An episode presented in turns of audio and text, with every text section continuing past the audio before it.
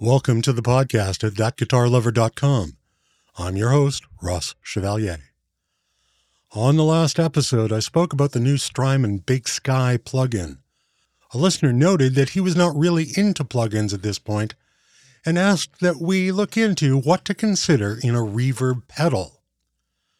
I thought that this was a very good query, so that's the topic for this episode. We know that many amplifiers come with reverb built in. Some, like old Fenders or their recent reissues, include an actual spring tank reverb.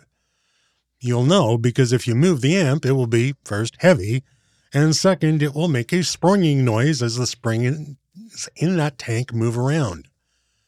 Spring tanks are awesome, and in my experience, generally sound more like spring reverb than their digital manifested cousins. Many newer amps offer a digital reverb, and the tonality varies from very good to, yeah, never use that. Since whether you like the sound of the built in reverb is highly subjective, it comes down solely to if you like it or not. Regardless, players are often looking for multiple kinds of reverb in a single location.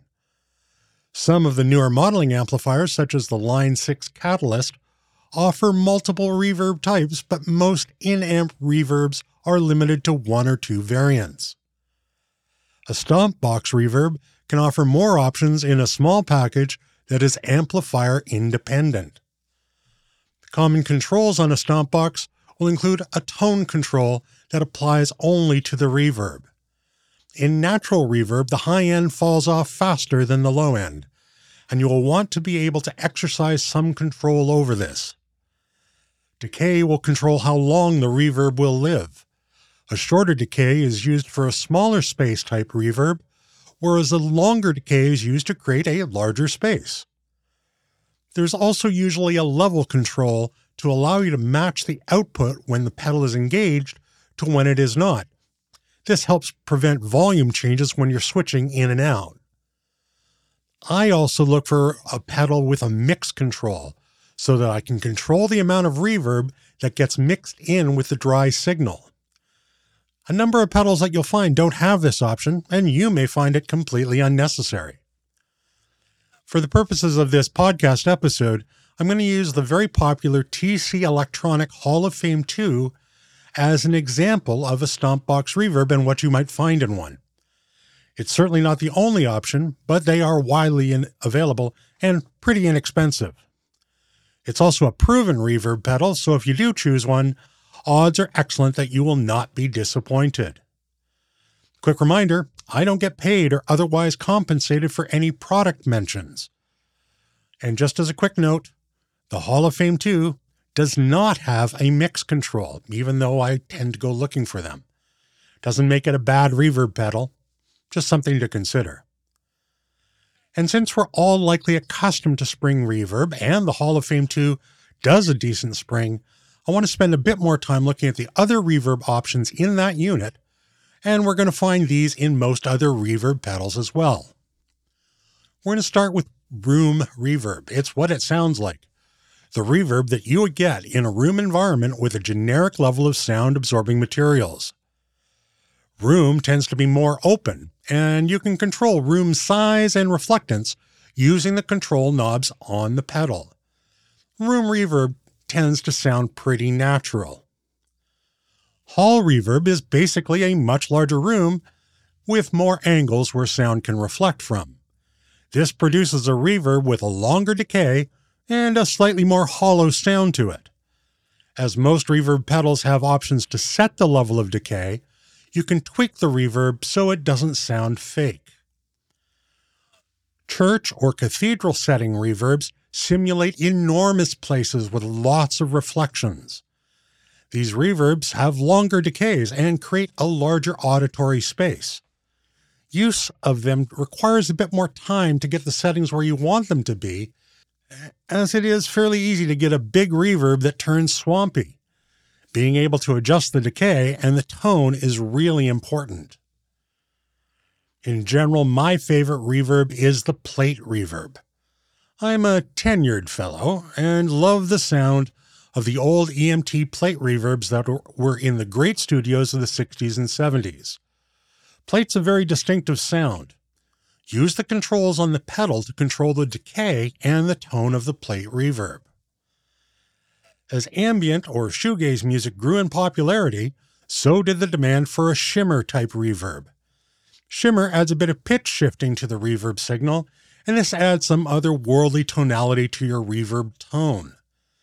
While you wouldn't want shimmer all the time, or maybe you do, when you do want it, you want it a lot.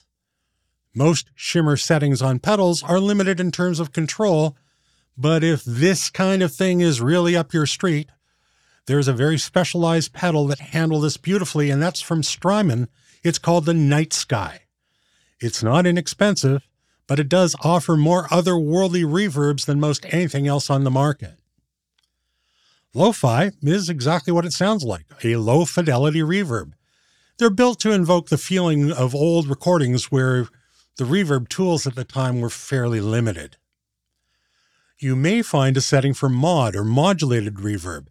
This adds some chorus type delay and bit of pitch shifting, and this creates a slight warble in the reverb. Used judiciously, this can be nice. If it's overdone, well, maybe you like that. That's entirely up to you.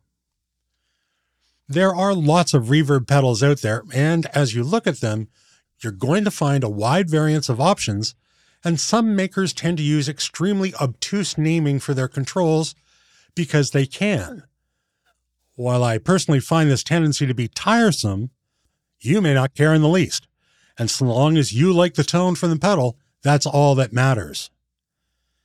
Now you can get into a reverb pedal for about 50 bucks Canadian from an offshore maker that I've never heard of. Name brand reverbs like the Hall of Fame 2 started around 200 Canadian dollars. Middle range reverbs include those from Earthquaker, Keeley, Fender, Wampler, Eventide, and Walrus Audio, starting around 270 Canadian dollars, running up to about $400 Canadian. Once you cross that $500 Canadian boundary, you get into the more high end offerings, such as those from Source Audio and Strymon. But if you've got all kinds of money to spend on reverb, you can look at the Chase Bliss CXM, which is over a thousand bucks. Even if your amp has built in reverb, you may find that a dedicated reverb pedal offers you more flexibility and more choices ready at hand so when you make your next foray into your guitar shop, take half an hour to audition some decent reverb pedals. It's always better to try pedals out before buying them than to just buy online and hope for the best. Remember that maker demos only ever let you hear their best choices, so do take them for what they are sales tools.